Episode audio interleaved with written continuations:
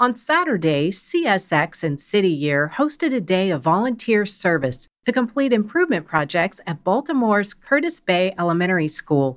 Around 50 employees of CSX joined members of the City Year Care Force team and school representatives for the event. The company's Bryan Tucker explains. Volunteers spent the day painting interior corridors and lockers, constructing picnic tables, and making landscape enhancements to Curtis Bay's garden space.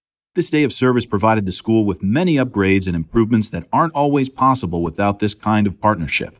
CSX is committed to the well-being of the communities where we operate, particularly in Baltimore, which is the birthplace of our company.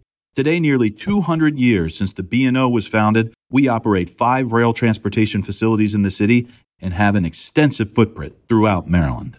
To learn more, visit csx.com.